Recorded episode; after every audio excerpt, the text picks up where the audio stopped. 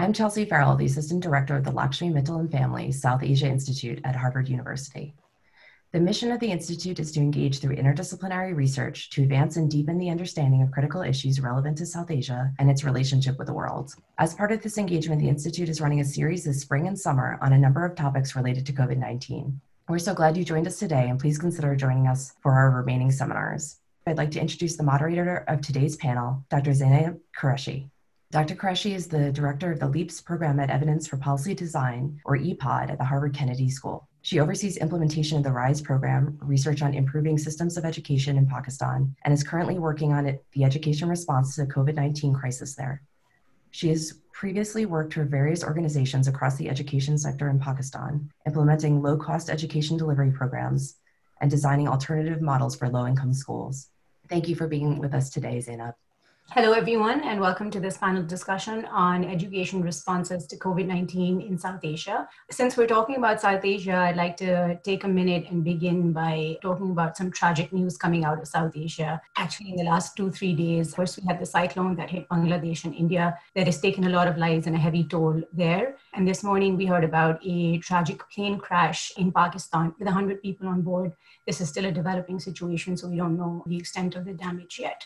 But you know, just important to understand that South Asia is grappling with issues beyond the coronavirus crisis right now. And coming to COVID-19, COVID-19 has shut down schools all across the world. It has shut down schools throughout South Asia, from primary schools to higher education. The region suffers from a bunch of unique challenges in any case. It has suffered from a learning crisis for decades before COVID-19 hit.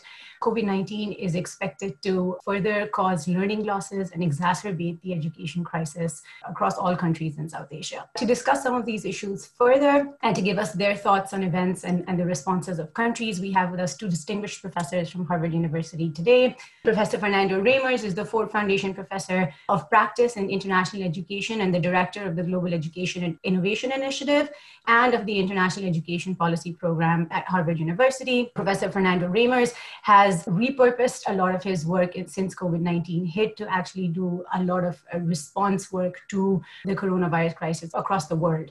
We'll, we'll be super excited to hear from him about what he's doing, what he's seeing, and how countries are responding. Professor Asim Khwaja is the director of the Center for International Development and the Sumitomo Foundation for Advanced Studies on International Development, professor of international finance and development at the Harvard Kennedy School. He's also the co-founder of the Center for Economic Research in Pakistan and has also worked on education amongst other issues, especially in Pakistan for a long time. Very excited to have you both on board. And to begin this conversation, I'd kind of like to frame what we're talking about with two sort of main overarching questions. And the first, I guess, would be what do you think are going to be both the short and the long term consequences of COVID 19 on education in South Asia? And what are countries doing to respond to this? How are they preparing to mitigate some of these effects that they are, they are bound to face? Thank you very much, Zainab. Essentially, I'm going to talk about three things we've done. One is a survey that we conducted about seven weeks ago now to identify the early impact, the emerging needs generated by COVID 19 emerging responses. I'm in the middle of analyzing a follow up survey right now. The second thing we did was to create and annotate, to curate a list of annotated resources to support on online learning. And the third bucket of things we're doing is to produce 100 case studies of innovative responses to sustain educational opportunities, and I'll just be introducing those right now. So what we found six weeks ago is that most schools shut down schools and that they were caught unprepared for this crisis and that the response one could anticipate from that was a tremendous loss in educational opportunity and the exacerbation of all kinds of inequality gaps. At the beginning, most governments essentially told the schools, you figure it out, and provided very little support. That has changed. What I'm finding, to my surprise, in the analysis of the second survey, is that throughout the world, in most countries, governments really have stepped up to figure out ways to sustain educational opportunities in very little time, in very creative ways, and that there is really an emergence of innovations. I'm going to share first the responses of that survey for the 99 different countries that participated. So here you have what were identified as critical needs, as you might anticipate how do we continue academic learning for students? How do you provide professional support to teachers? How do you ensure their well-being? How do you support students who lack the skills to learn independently? How do you ensure the well-being? These were the needs that respondents to that survey, which included not only government officials, but teachers and administrators at the school level, anticipated. They also anticipated very challenging priorities. Essentially didn't know how we're going to sustain academic learning, how we're going to provide support for teachers, and so on. And we asked them about implementation challenges. And of course, the, at the very top was the availability of technological infrastructure, uh, addressing students' emotional health, making sure there was the right balance between digital and screen free activities, and so on. Now, I've extracted here from that survey the responses for South Asia. These are small samples. These are the countries from which we had respondents in those surveys.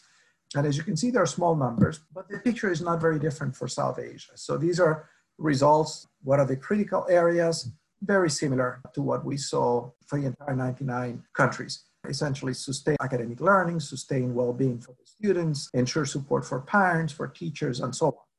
Challenging issues, very similar set of priorities right, as for the full sample, and the same with implementation challenges. I do have to say that this crisis has been a real moment of truth because it has helped to do two things, I, I believe. One is to help us appreciate the importance of schools. I've heard so many over the last decades kind of dismiss the importance of schools. What do they do? I've heard so many things that in today's context sound irresponsible, right? If we give, give every kid a laptop, things would be dandy. If we just place the school in a public square, they would teach themselves what they need. And I have a sense that everyone around the world, but especially parents, is realizing how important that institution is. So I think that's a that's a real silver lining of this crisis. Maybe we're going to be less irresponsible coming out of that and are going to say, let's try to make these institutions work because they definitely were doing some things that parents are very poorly equipped to do on their own. And it is absolutely untrue that if you give a kid a laptop, they will teach themselves what they need. Now, in that survey, there are some unexpected positive outcomes, and that's what I want to talk about. I don't want to be Pollyannish and talk about this crisis necessarily as having a lot of silver linings. and more of the fact that more than 5 million people have been impacted, that 333,000 people have lost their lives, and that we're in the middle of this thing. Many more will die, and the livelihoods of many have been impacted. But there are, as in every crisis, there are opportunities. And that's what I want to focus on at the moment. So, look, this was seven weeks ago.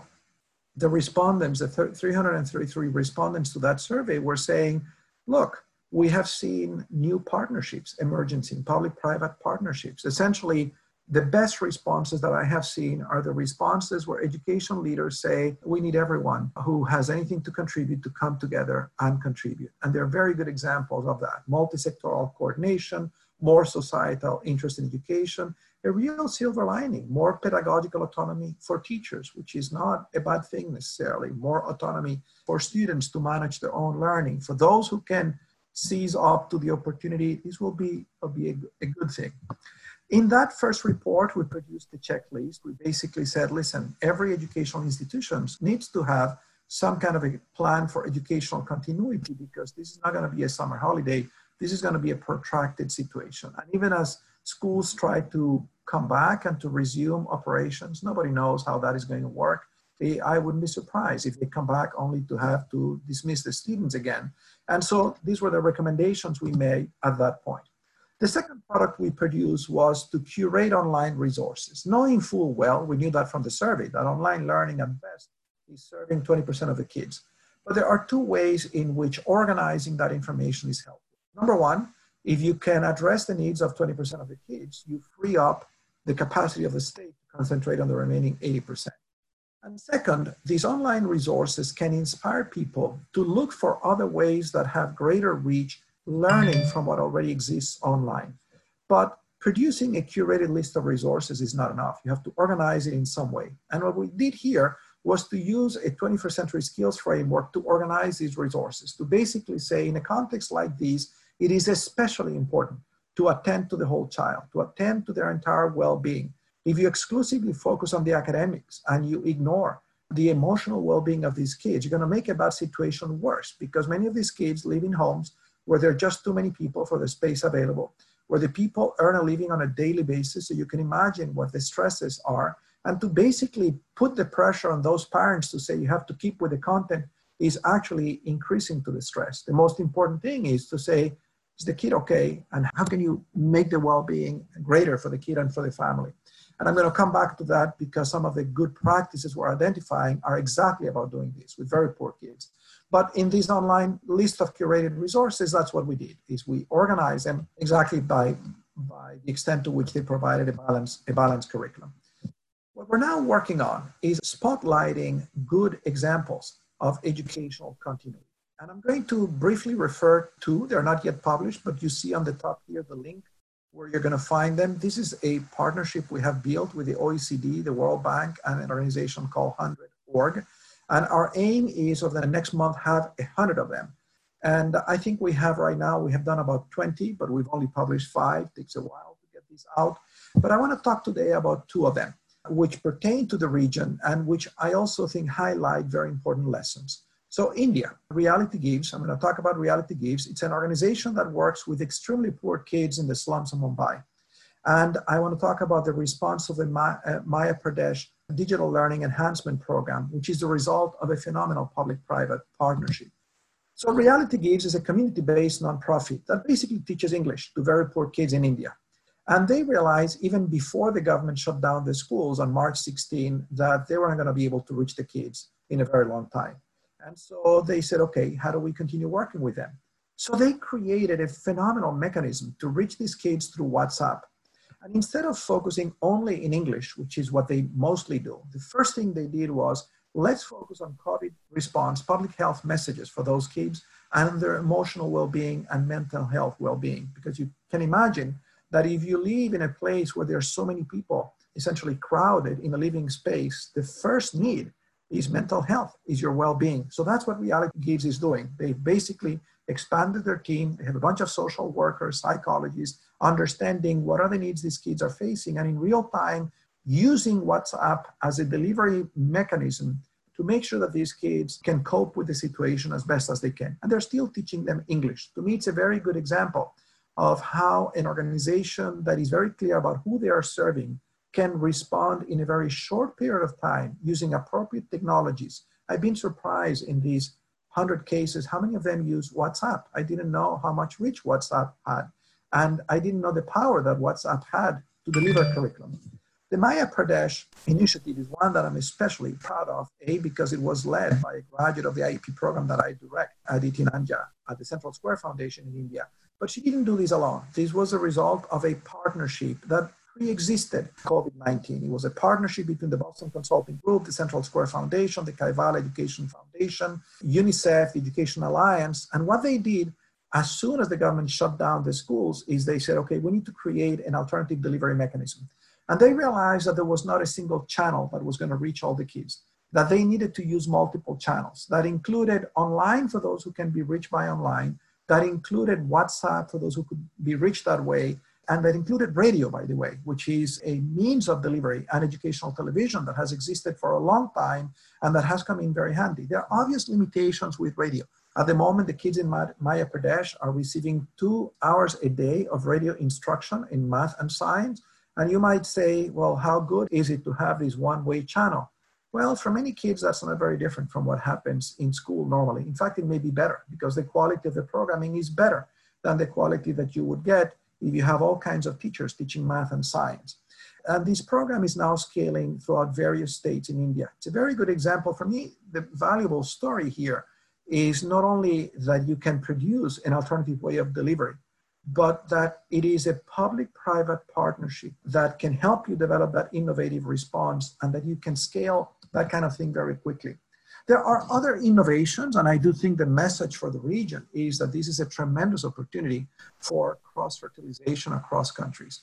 That if there has ever been a time when it makes sense to think of the world as a laboratory, this is the time because there is no reason why everyone needs to reinvent the wheel. And that's what we're trying to do with this partnership we built with the OECD, the World Bank, and HundrED is to try to identify good practices and quickly transfer them from one place to another. So, for example, I want to talk about two practices generated by the network, the Teach for All network, which is an organization of 55 Teach for All like organizations. By the way, the one in Pakistan is doing phenomenal things at the moment. And one of, one of the things that this network does as Teach for America is basically get recent college graduates, place them in very disadvantaged schools, and get them to teach there for two years in hopes of helping develop a leadership pipeline of people who will then remain committed to working in education, not necessarily as teachers, uh, throughout the rest of their lives? Well, the two Teach for All fellows in Chile, in conversation with their peers in this global network, realized we're not going to be able to go to school. What do we do? And their partners in Nigeria said, we began to produce radio programs using our iPhones. We've recorded these short lessons and we're broadcasting them via radio. So they said, let's do the same thing, initially for their own kids. And they produced these very short series of programs in math and science that were very funny, very engaging. They were so engaging that within a week, everyone in the municipality where they work was using them.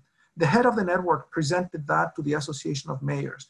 Within two weeks, 240 radio stations in Chile are broadcasting these programs produced by a team of 50 highly qualified individuals. These are people who are high achieving kids who've graduated from a range of programs who actually know math and science. Well, through this network of 55 organizations that are alike, the Teach for Peru is now doing the same thing. So there's a team of people in Teach for Peru that is doing this for the hardest to reach kids in the entire country.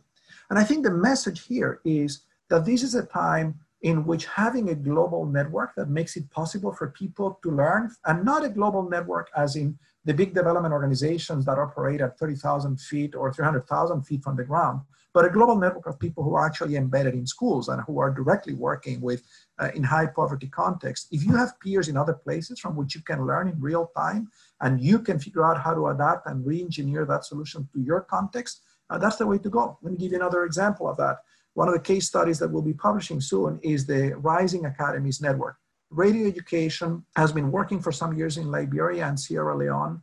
Just the last two weeks, this was adapted in Pakistan, and they took a lot of the very same programming, which is essentially English, math, and science, and they said we can repurpose that. And in a context where you have nothing else, being able to adapt something that has already been tested in another place can be very, very helpful. Let me finally conclude talking about after the pandemic. To my surprise, I have discovered that this time is a time where a lot of people are thinking about the future. So, just serendipitously, I had scheduled to publish three books, which have nothing to do with the pandemic on the surface, but they have everything to do with reinventing education system. And I knew they were going to be published over the last two weeks, and I said, this is the worst possible time to be publishing these books. Who's going to read them? Well, this book, Educating Students to Improve the World, published four weeks ago, has been downloaded 102,000 times since it was published. Our book, which is a comparative analysis of educational reforms in eight countries, published two weeks ago, has been downloaded 58,000 times. And we've been hosting seminars to discuss them. And I've been surprised that people at this time are thinking about how do we need to reinvent education. But the way I've come to understand it is this pandemic has made it very obvious, A, how important education is, how important formal education is, and the extent to which there are some things we should be doing differently. There are some capacities we should be developing that we have not been developing.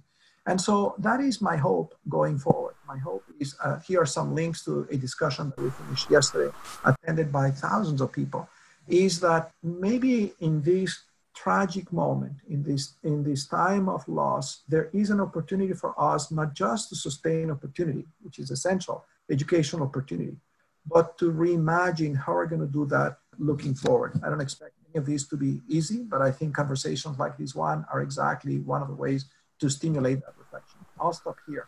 I will stop basically saying that to me, a pandemic is the quintessential adaptive education challenge. And one characteristic of an adaptive challenge is that nobody knows how to solve it. That's the difference with a technical challenge. So we can't depend on what has been done before. There is one thing we know about these challenges is that there are some things that make it more likely that you will solve. And one of them is humility, the awareness of what you don't know and the recognition that you need others to solve it. And so creating opportunities for different people to come together, for people who see different aspects of the education system, for people in the public and private sector to collaborate, make it more likely that you're going to have the necessary creativity to solve a problem than facing the crisis with an arrogant mindset that presumes that you know how to solve it. And I have seen, just as with the health response, this is making very visible the difference between good leadership and bad leadership the leadership that ignores the facts, the leadership that ignores evidence, the leadership that actually makes it difficult to collaborate is the leadership that has actually produced more deaths than were necessary. On the contrary, the leadership that is humble, the leadership that doesn't deny the reality, the leadership that doesn't lie, and the leadership that invites collaborations across all kinds of institutional divides is the one that has produced the better outcomes. I'll end here. Thank you very much, Fernando. So I'd like to invite Asim. Great. Thank you so much. Uh, thank you, Fernando, for those comments. Uh, there's a lot of overlap between what he said and what I will say. And so it's great. Fernando set the stage. Before I begin, I did want to acknowledge, as Zainab said, this is a really tough moment as we speak for Pakistanis, and my heart goes out to a lot of people who may have lost loved ones at this time with the crash and also the events that Zainab said in Bangladesh. Uh, I think these are trying times for a lot of us uh, in the region, and so both because of COVID and because of our response to COVID, and because of other things that may be happening. And so, you know, I just wanted to acknowledge that as much as we're discussing kind of these educational outcomes, for us to respect and, and recognize that loss that people are facing. And so I, I hope they all come out of this stronger despite kind of the tragedies they may be facing. So with education and COVID, I wanted to make three broad points. And let me first just state what those points will be, and I'm going to spend a couple of minutes on each, and then I hope later on in the discussion we can expand on, on these issues. So I think the first point, and this is going to kind of also be the arc of, I think, response. I think the first is recognizing the severity of the issue. I think there's been a lot of focus, obviously, on health outcomes, but you should think of education as having potentially much more persistent and longer term outcomes than some of the other things we're thinking of, especially given the burden of the impact on education, which is be on the youngest of our countries and hence our future. And so the first point I want to make is recognize how significant this issue is. This is a call to policymakers, to citizens, to nonprofits. The second point I want to make is perhaps uh, I don't think it's fair to critique people at this point, but I do think it's legitimate to raise concerns. Is the idea of whether online education or response currently is adequate. And I'm going to argue what I think are potentials over here, but also recognize the shortcomings. I think it's very important to do that and not delude ourselves about what we are getting. This is true both in countries like Pakistan, India, Bangladesh, sort of Nepal, South Asian countries, but it's also equally true as in developed countries, including the US. So the second point I'm going to make is the kind of limits of what we're doing currently in terms of online education. And the third point, I don't want to end up with a critique. I very much see hope in terms of what we can do. And so I want to end with talking about what are the opportunities to rethink education, to reimagine education we were just discussing, and what those may be. And I want to give some tangible examples of those uh, things that I'm beginning to see happening, but things I would love to see that I don't see as much as yet.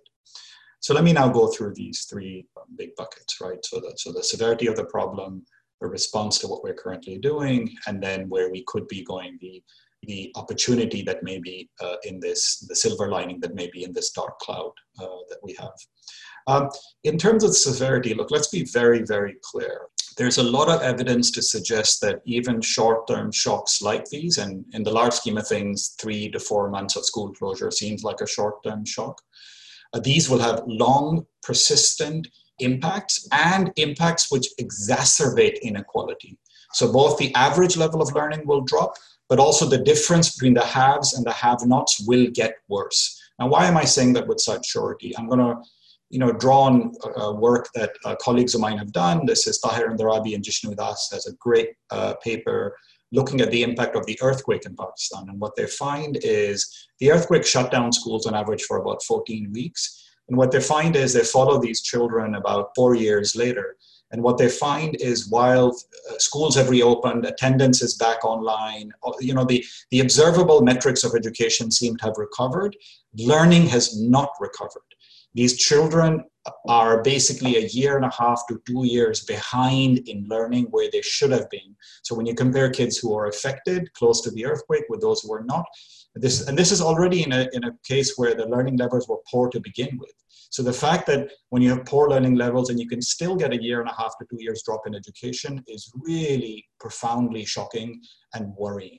And that's something I want to underscore. This shock uh, is similar, if not worse in nature to the earthquake, so the best evidence we have now will suggest that the effects, unless we do something about it, will be long-term and persistent in a way, and you know, for those who care about growth and sort of think about things like that, in a way that will affect growth, not just education. This will affect the productivity of your future generations.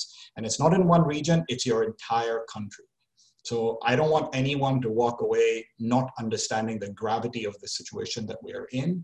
I don't want to scare people, but I want to highlight this as a, as a fundamentally important question. Also, what they find in the same paper is these differences are exacerbated by preconditions. So, for instance, you come from a household where your mother is educated, these losses are less severe.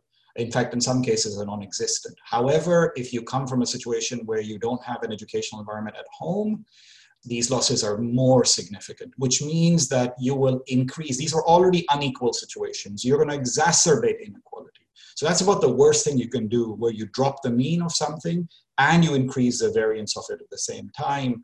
And so I want for us to, to realize that. Now, that sounds like doom and gloom.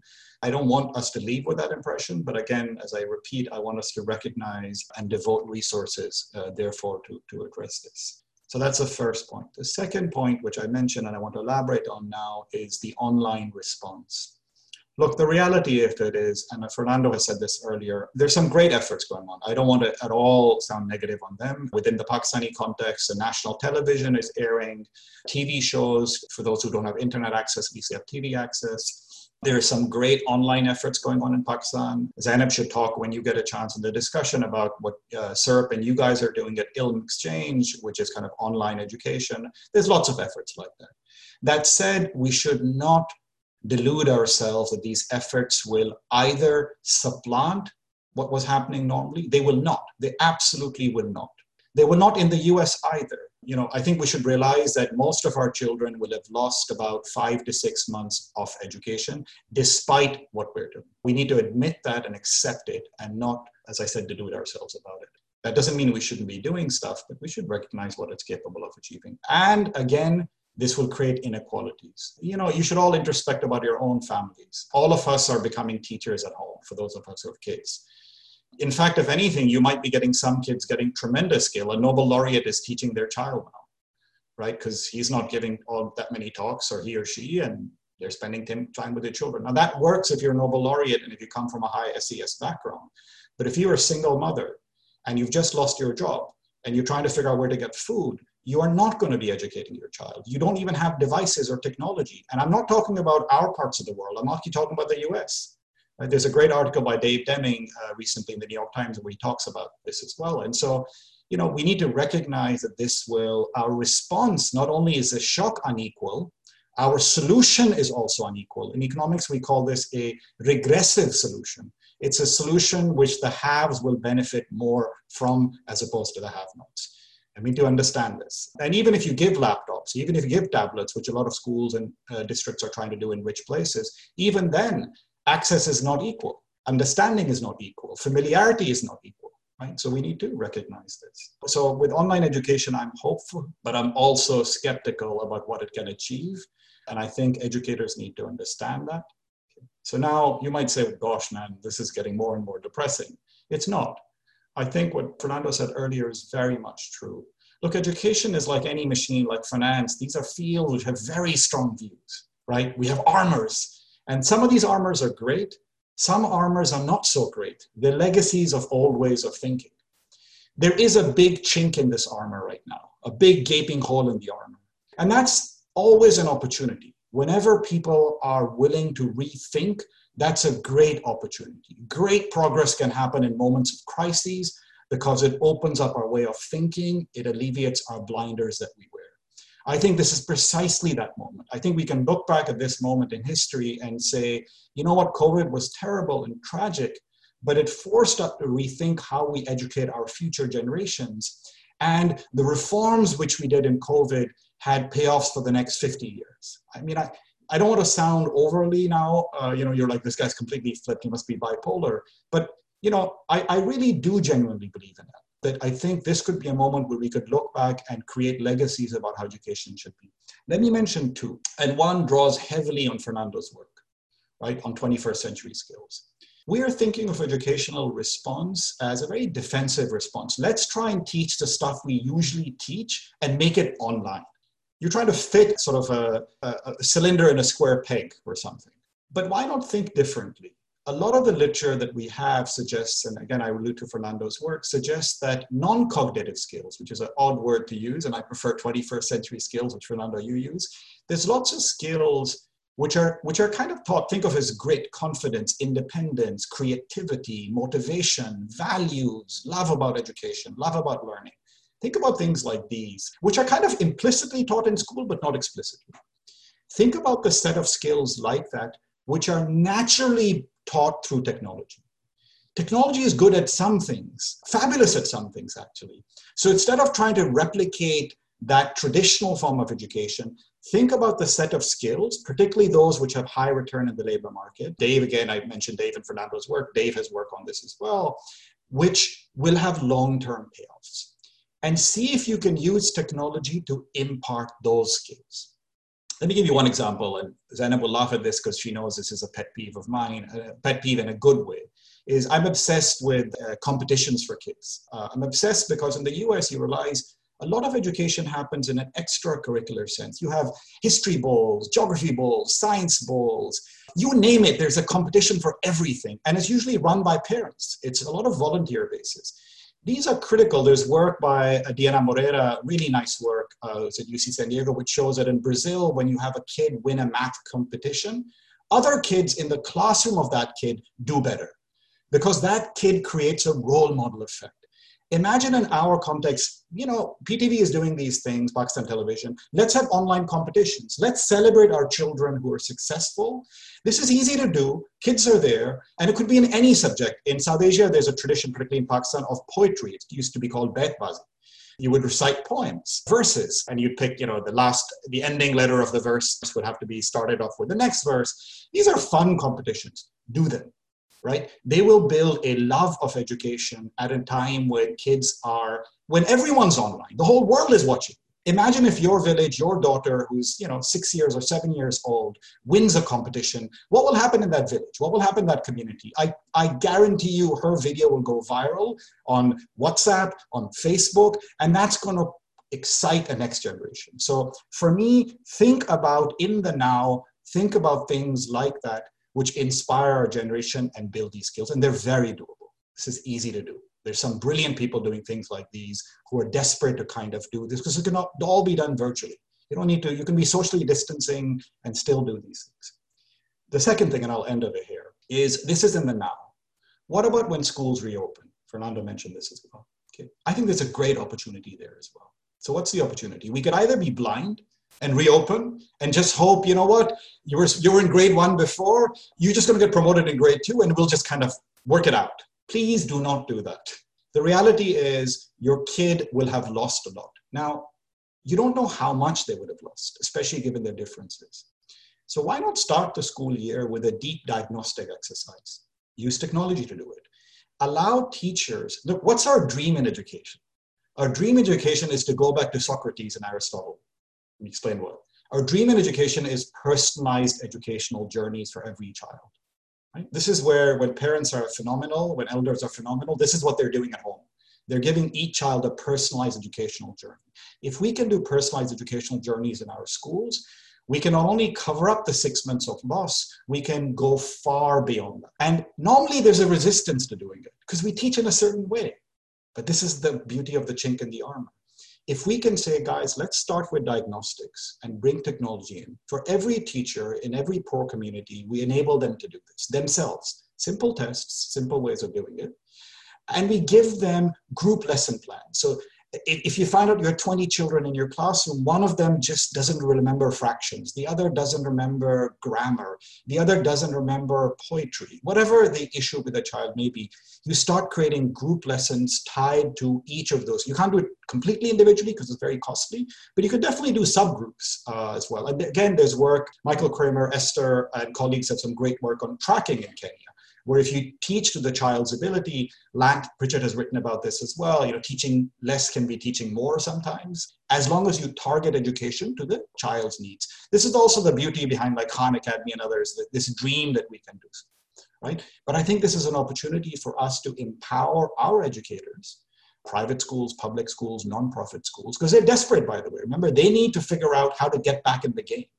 If we give them this opportunity, give them the tools to do so, and start with this mindset of diagnosis. And once you get this diagnostic in people's mindset, you can repeat it.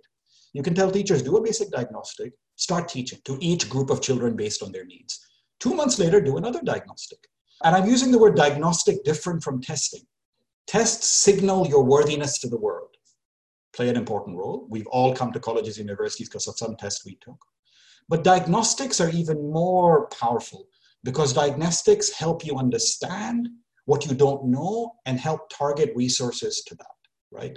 The more we can get teachers into this diagnostic mode, curriculum providers into the diagnostic modes, regulators into this diagnostic mode, and we repeat it, we will be able to not only address children's needs, but if we don't quite get the right way of teaching fractions, we'll figure it out. We'll try something else. So, this repeat diagnostic process where we're not blaming the child for not knowing, we're helping the child's problem areas and we're also helping teachers figure out what is an effective way to teach. Teaching is a really hard thing. We all teach, Fernando teaches, I teach. It's incredibly hard. If you could give me some tools to figure out, Asa, when you gave this lecture, had a bigger impact than that lecture, I'll give more of the good lecture. But I need to be able to learn that. And so for me, those are the two moments of great hope which is being able to rethink the kind of skills we can teach, particularly skills which we ignore, which, you know, to use Fernando's term, would be 21st century skills. And second, to turn our mindset into a personalized educational journey where we do regular diagnostics and kind of learn about how effective our own teaching and teachers will be. Let me stop. Thank you so much. Thank you, Asim. That was great. To summarize, what from what I hear from both, what both of you said, we need to deal with two different kinds of problems. On the one hand, we need to deal with what to do while schools are closed during the, the COVID pandemic uh, with distance learning solutions and remote learning solutions. And then the second one is what to do when we go back to school and how we need to prepare for that. Let's start with the first one first, and then we'll delve deeper into the second part. On the first part with the distance learning piece, Fernando, I'll ask this question to you first.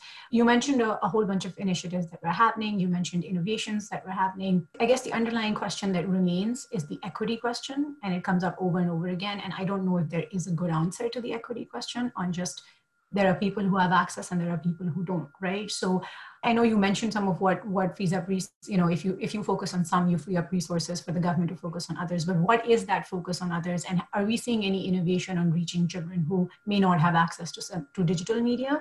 I will also follow that up with another question directed to you from Professor Jacqueline Bhabha, who says, great presentation. Has there been any attempt to evaluate impact on kids using Pratham-like strategies? Uh, do we know anything about the extent to which children in Chile, Peru, or Pakistan have absorbed the math and science lessons you were talking about? Without that information, it's hard to know the effectiveness of these strategies, and it's hard for governments and others to see which strategies they should be promoting in a time like this.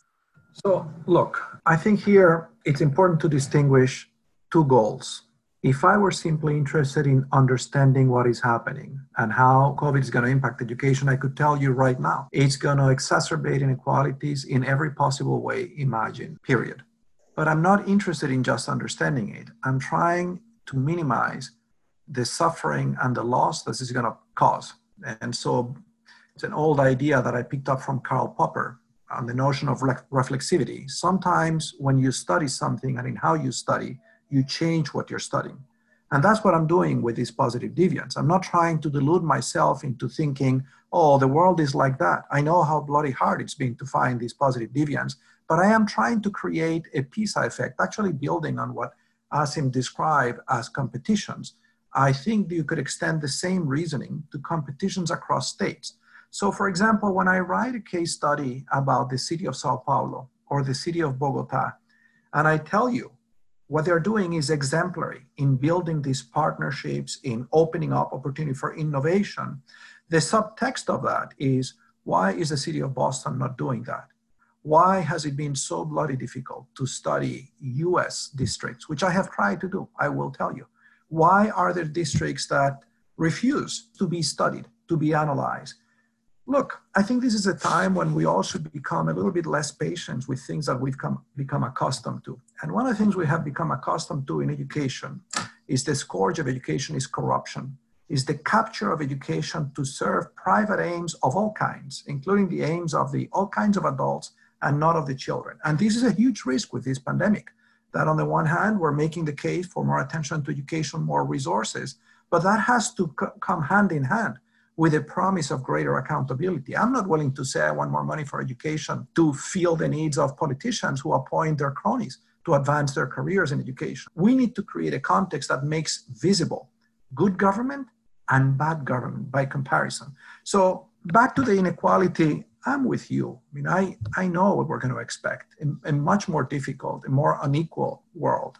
I'm trying to do something that will increase the cost to those that will do nothing and accept that reality and that will recognize good leadership. So, for example, I talked to you about the two young graduates of Teach for Chile who basically had done what the government hadn't done.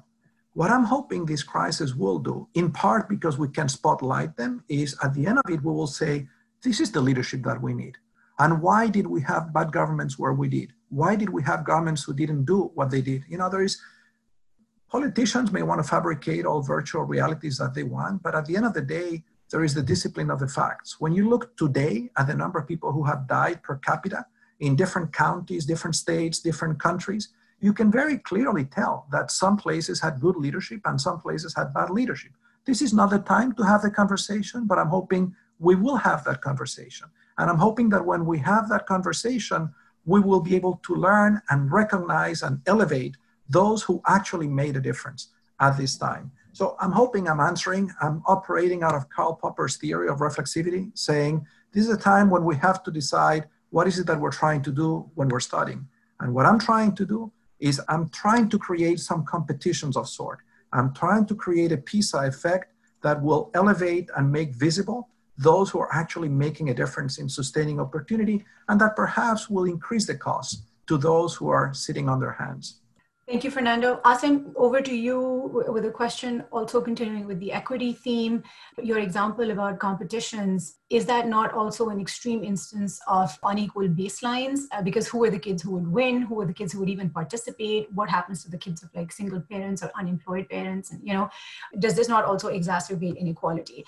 Why not incentivize solidarity instead of competition? Uh, thinking of collective ways to add value to the community collaborative projects where kids can work together etc through technology.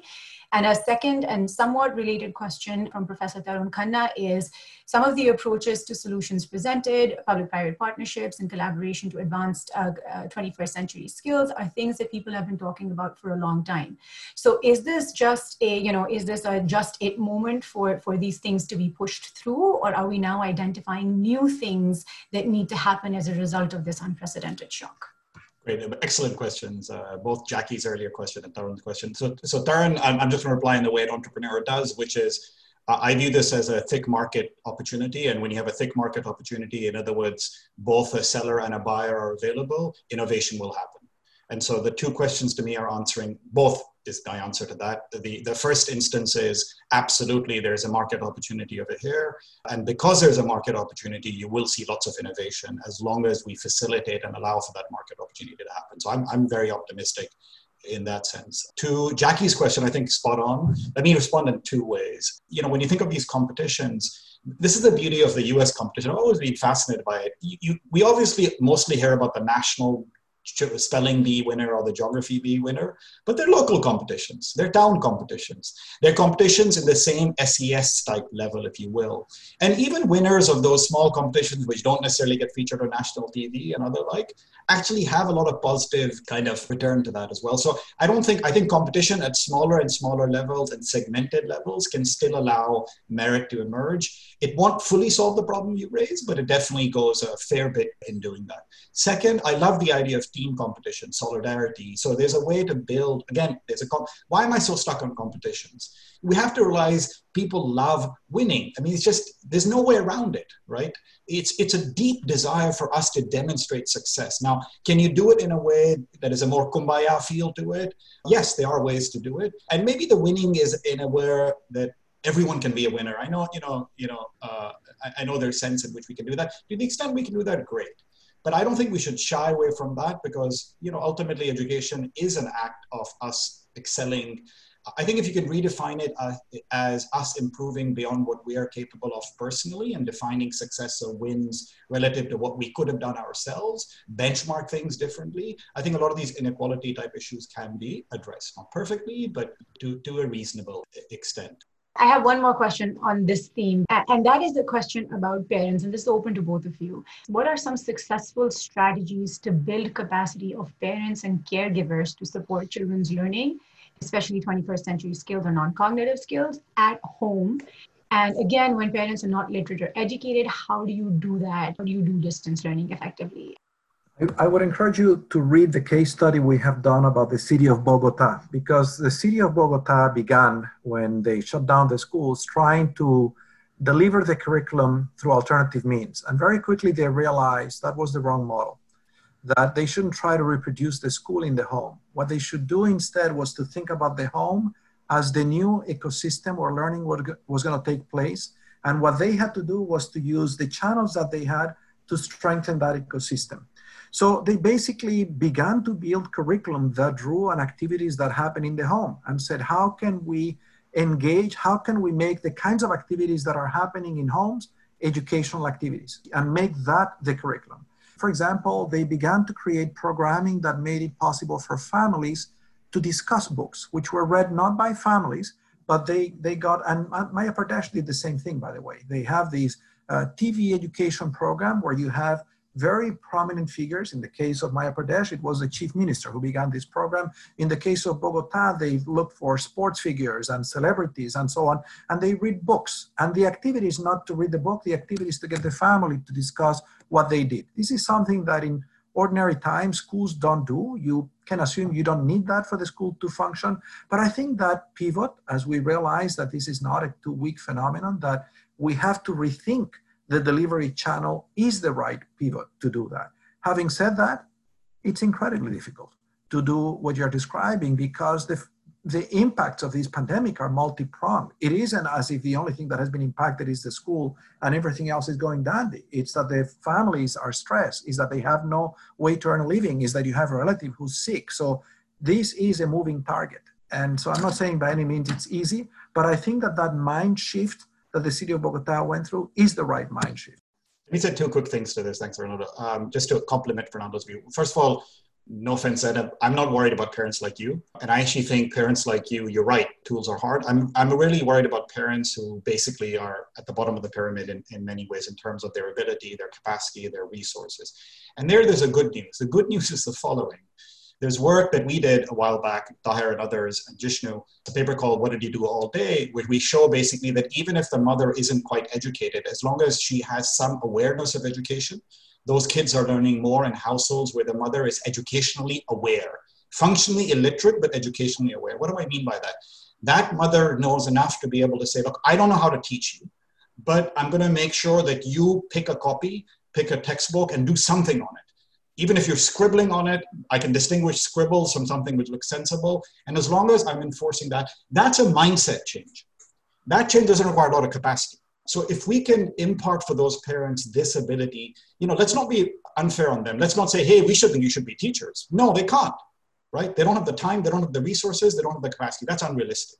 But if we can say you don't need to be teachers, but you need to be educationally aware and signal to your child the desire for you to have them learn and do better. That is extremely valuable. That's one. Second, we keep forgetting we don't have a shortage of people in our parts of the world. That's the one beauty we have. We have lots of people. We have lots of women, especially women, who are giving private tuition in our villages, in our communities. Look, what's the one market that hasn't suffered from COVID and has done really well? Guess what? It's online Quranic education, which our kids are getting by religious scholars in Pakistan who are up on Skype at like 1 a.m after right about uh, before they break uh, set, uh, start the fast or right after it teaching our children. That market has not suffered at all because of covid. It's going perfectly fine. We have lots of women who are talented in our villages in our communities who can help your child and at a fairly modest fee. In fact they don't even charge you a fee. The state should just say you know what? We're gonna we're gonna facilitate them. We're gonna give them online digital access for free. Uh, we're going to have these women be compensated. And these women can guess what give localized, personalized education. We have several million of them. right? So I want to be careful about this as well. Let's deploy their talent, and that'll generate employment, by the way.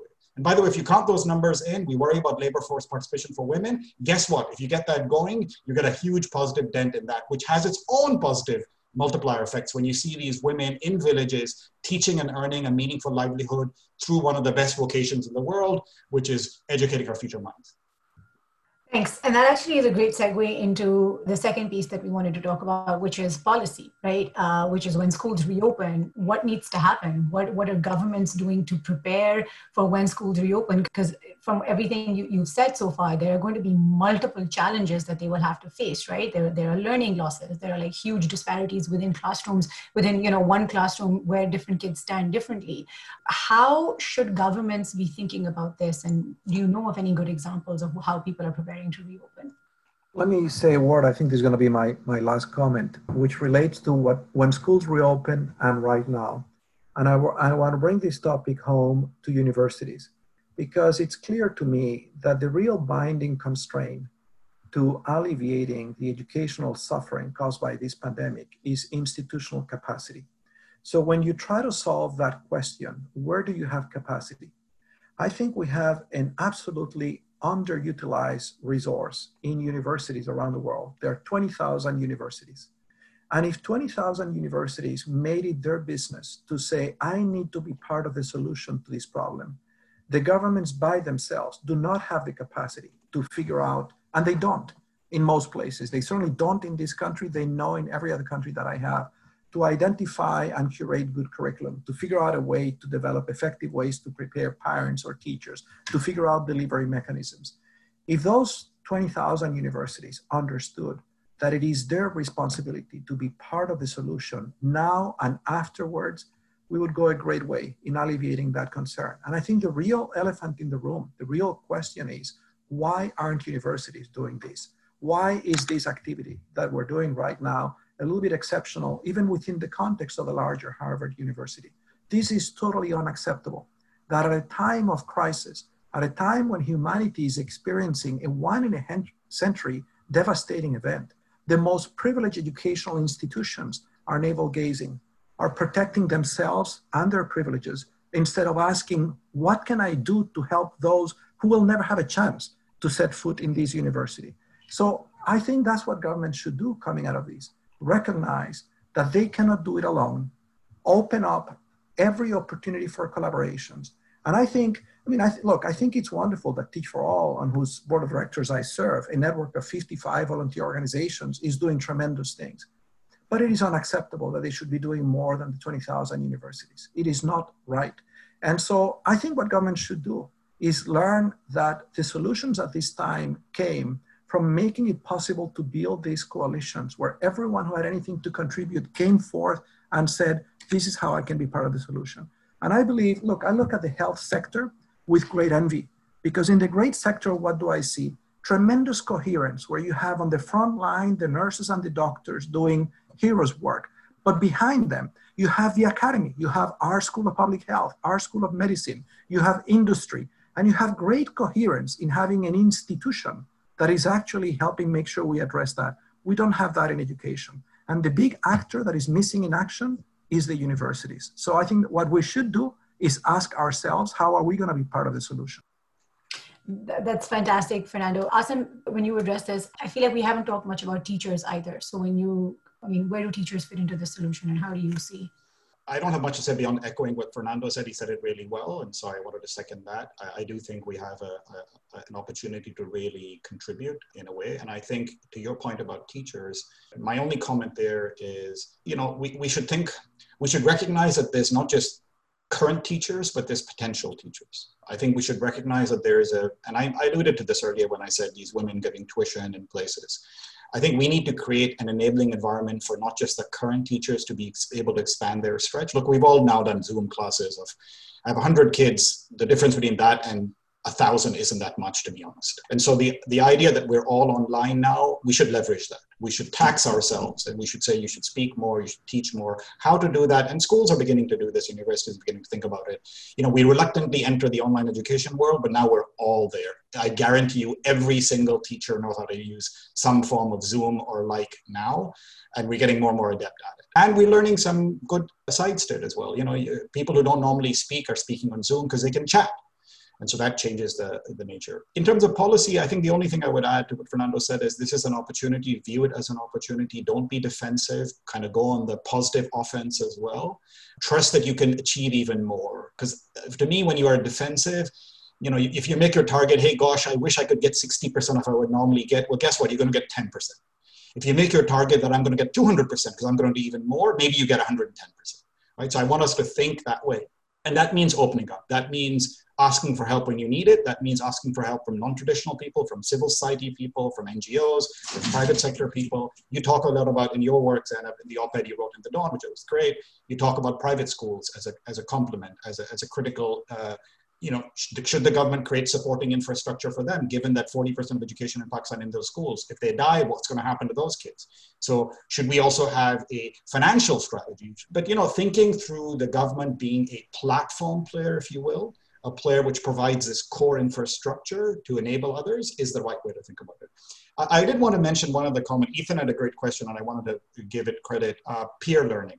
Uh, and Ethan talks about how peer learning is important. Absolutely right. Look, when you come to Harvard, you know, sure, we teach you stuff, but you really learn a lot from your fellow students. That's the reality of it. And Harvard is great because Harvard has great peers right? Our faculty, I think, is decent, but I think what we really excel at is we have phenomenal students and those students teach each other. It's like beautiful, right? It's so easy being a teacher here because your students are teaching each other. Can we create online worlds where that happens, particularly worlds where you can connect peers who are atypical peers, in the sense that your typical peers are your socioeconomic, your physical group. Can we get smart kids who are currently sitting around and say, hey, what if you became a peer to some kid in a poor country? Can we facilitate that? I think technology can be fabulous for peer education, but far more importantly, it can create peers who normally would never have been peers. And those are really powerful friendships. Those are really high delta, as I would call. Those are friendships which can take someone from a particular state of their existence or world. Tarun leads this program, Crossroads, where first gen kids come uh, to the Middle East. Think about programs like that we can now create with the technology we have. And I think, Fernando, you're right places like Harvard should be at the forefront of doing that. Thank you very much, Asim. Thank you very much, Fernando. I would like to now hand back to Chelsea to wrap up this panel. Thank you for joining us today, and a very big thank you to our moderator and to our panelists for the insightful discussion today on this very important and very timely topic. Thank you, and have a great day.